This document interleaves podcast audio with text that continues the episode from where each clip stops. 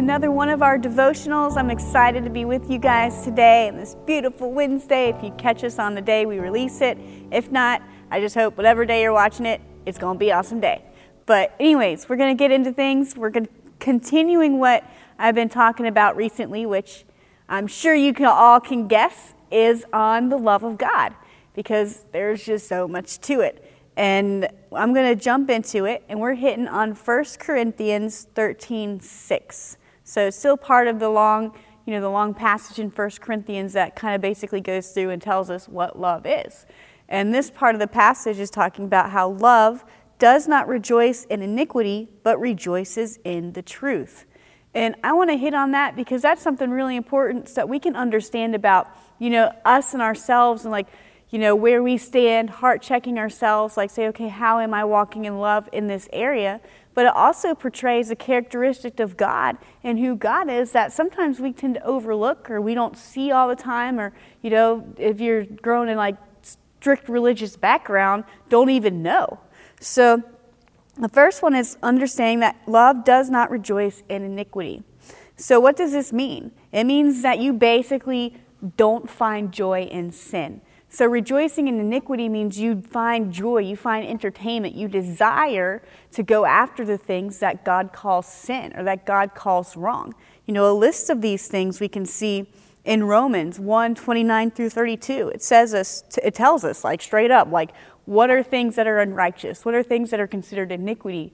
And it says, again, Romans 1 29 32, it says, being filled with all unrighteousness, sexual immorality, wickedness, covetousness, maliciousness, full of envy, murder, strife, deceit, evil mindedness.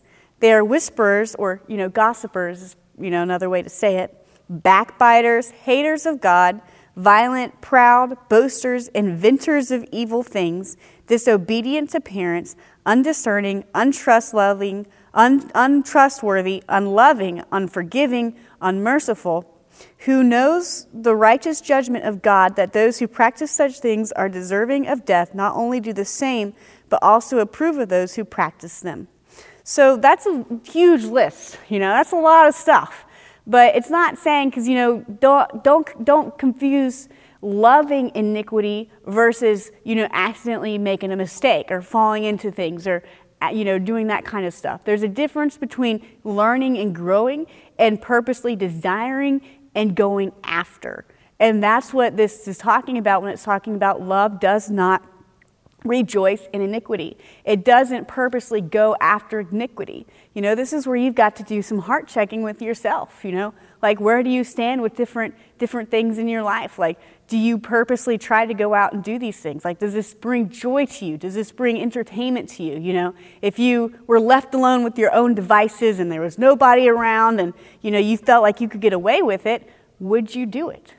That's really what it comes down to you know? Because if it's something you don't desire if it's something you don't want to do then you're more than likely not going to do it unless it's like accidental or whatever but otherwise, you know, you don't try to go after it. You know, the Bible tells us that iniquity is birthed in the heart. It's birthed in our thoughts. It's things you think about on a regular basis. Like, what are you thinking about? Are you thinking about, you know, going out and doing things you know you shouldn't do? Like, if I had the opportunity, I know I would go out and do this. If I didn't have the consequences that this would, you know, cause, I would so do this. You know, that's what it's like thinking about iniquity, rejoicing in iniquity. And God says He doesn't want us to be that way. He's like, keep it far from you, run from it, don't even think about it, you know? He's like, don't even go there. Another thing that we, you know, can look at when it comes to uh, walking out, you know, being in iniquity is also understanding that we don't, we're not happy if something bad happens to somebody else. So sometimes, you know, a, a phrase that you hear a lot and you know, I've, I've thought it and said it a few times, and I'd repent going back looking over this is like, man, they really deserve that, you know? And that's something that's talking about rejoicing in iniquity. So if you see something bad happen to somebody else or something, you know, that they go through or their troubles or their turmoils, you know, instead of thinking, well, they deserve that because of their behavior, what they do. They deserve all this horrible stuff happening to them. That's a form of rejoicing in iniquity. And God doesn't want us to do that towards each other. He doesn't want us to think that way. He doesn't want us to think bad things. He doesn't want us to expect bad things or be happy when bad things happen to other people. You know, even if it's an individual that you have a hard time with or an individual that you're like, well, you know, I don't really get along with or whatever thinking or wanting bad things to happen to somebody else is wrong. That's a form of rejoicing in iniquity, and that's not what love does. Love does the opposite, you know? We, we you know, because even Jesus, like we as Christians, everybody, we deserve hell. But God's like, no, you know, He said, I died for you. I paid the price for you. I sacrificed everything for you so you didn't have to go, so you don't have to go to that punishment, so you don't have to do that. Even if you deserve it, He still didn't want it for us, you know? And that's the same way as we as Christians need to see other people.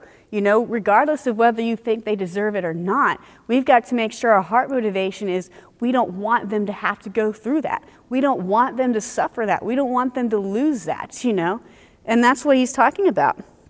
You know, the Bible tells us that we should wish good on those who harm us. You know, we should bless those who curse us. And that's a part of walking out in love, you know? That's the opposite. You know, it says Psalms, even Psalm 16, uh, 66 Psalm 66, 18 tells us if we, if we had cherished iniquity in our heart, the Lord would not listen.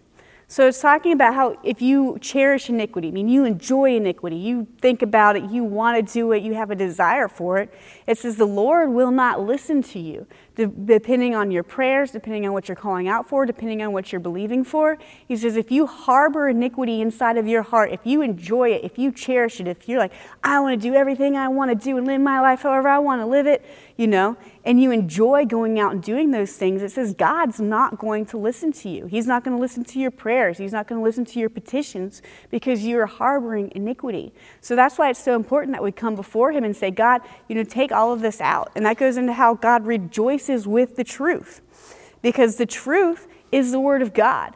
The truth is how He wants us to live. You know, the truth should be our joy. It should be our entertainment. It should be our desires, not the things that the world, the world has to offer, but the things that God has to offer. That should be what we seek after. That should be what we want to do. You know, we need to understand that God's love for us is the same way. He loves us so much, you know, that He wants good for us. He wants to bless us. He wants to prosper us. You know, God's not up there thinking, you know, well, they deserve this, so I'm going to give them this sickness, or they deserve to go through all this hardship so they learn a lesson. Like, that's not who God is. And I want you guys to get that because sometimes people get stuck in that aspect like, well, I guess I just deserve this. Maybe this is God's punishment for something or the other. But we don't understand that God already paid the price for us. He paid the price for our punishment. Now, we have consequences based off of the actions we do. You know, if you do something, you're going to have to deal with consequences. But those consequences aren't the result of God's judgment. Those are consequences based off of sin and what sin does in your life because sin comes to steal, kill, and destroy, but God comes that we may have life and have it more abundantly. So we've got to understand that. And God's the same way. He rejoices in good things, He rejoices in, in the truth, you know.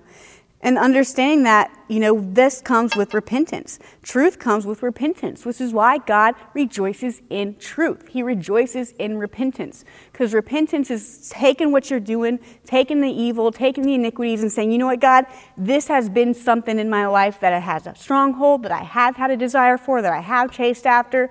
And God, I am sorry. I'm going to bring it before you today and we're going to get rid of it. You know, I want to change it because it's exposing it. When you expose something, you're exposing it to the truth. You're exposing it to the light. You're, you know, you're bringing it out. And that's why God rejoices in it because the Bible tells us that the truth shall set us free. So when we come and rejoice in the truth, when we walk in the truth, when we accept the truth, it sets us free. So therefore, it's something to rejoice in. It's not something to hide from. It's not something to shun. It's not something to try to like, you know, ignore or push under the, the push under or, or, you know, say, well, I don't want to talk about the Bible. I don't want to talk about God. I don't want to do this thing.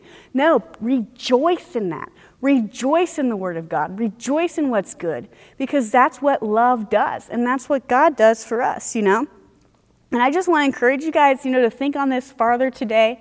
You know, the difference in understanding, because there's a whole lot more I could have gone into, but we are trying to keep these little shorts, so I'm staying in my time limit. but go back through and really think about that today, okay? Well, what does rejoicing in the truth look like? You know, what does rejoicing in the Word of God do? What does the truth do for my life? And help me, Lord, you know, help me, Jesus, learn to rejoice in the truth that you do in all aspects of my life. And understanding that that is also a part of love. And I just want to encourage you guys to do that. And again, thank you so much for watching these videos with us weekly. And I hope it blesses you because I know it sure does bless me. But you guys have a good day and God bless.